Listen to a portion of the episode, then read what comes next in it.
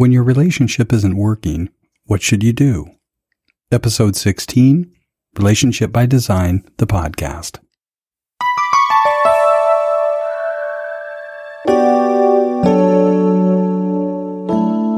So, this is Lon. I'm from uh, Relationship by Design, and we're going to have a short conversation today if you're open to it. And that is uh, about when your relationship isn't working, what should you do? Well, our first question is when you're uh, kind of looking to see what you should do is, are you willing to set aside your penchant to fix, change, or leave your relationship? See, leaving either physically or emotionally surely doesn't resolve anything. It simply transports your concerns to your next relationship. But staying and trying to deal with it doesn't resolve anything either, especially when you don't know what you're dealing with. Fixing and changing do not work when you don't know what you're working with in the first place. So now what?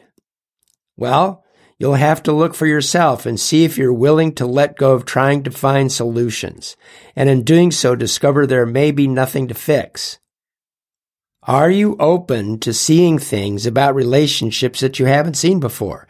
The seeing of which has whatever hasn't been working simply disappear, vanish, poof, the first thing to see is that you and all the other, all the experts actually in relationships that we've talked to do not know what a relationship is.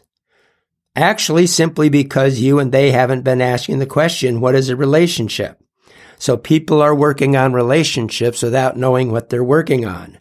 Are you open and willing to start from scratch to explore and discover what a relationship actually is?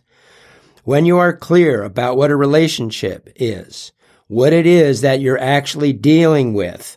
Most of the things that you have been working hard to resolve simply clear up, and you find yourself at ease with new concerns and possibilities. Your relationships move through their ups and downs without major stress and frustration. They flow as they're designed to flow, and you experience the peace, ease, and fulfillment that are natural to relationship. So let go and be willing to discover.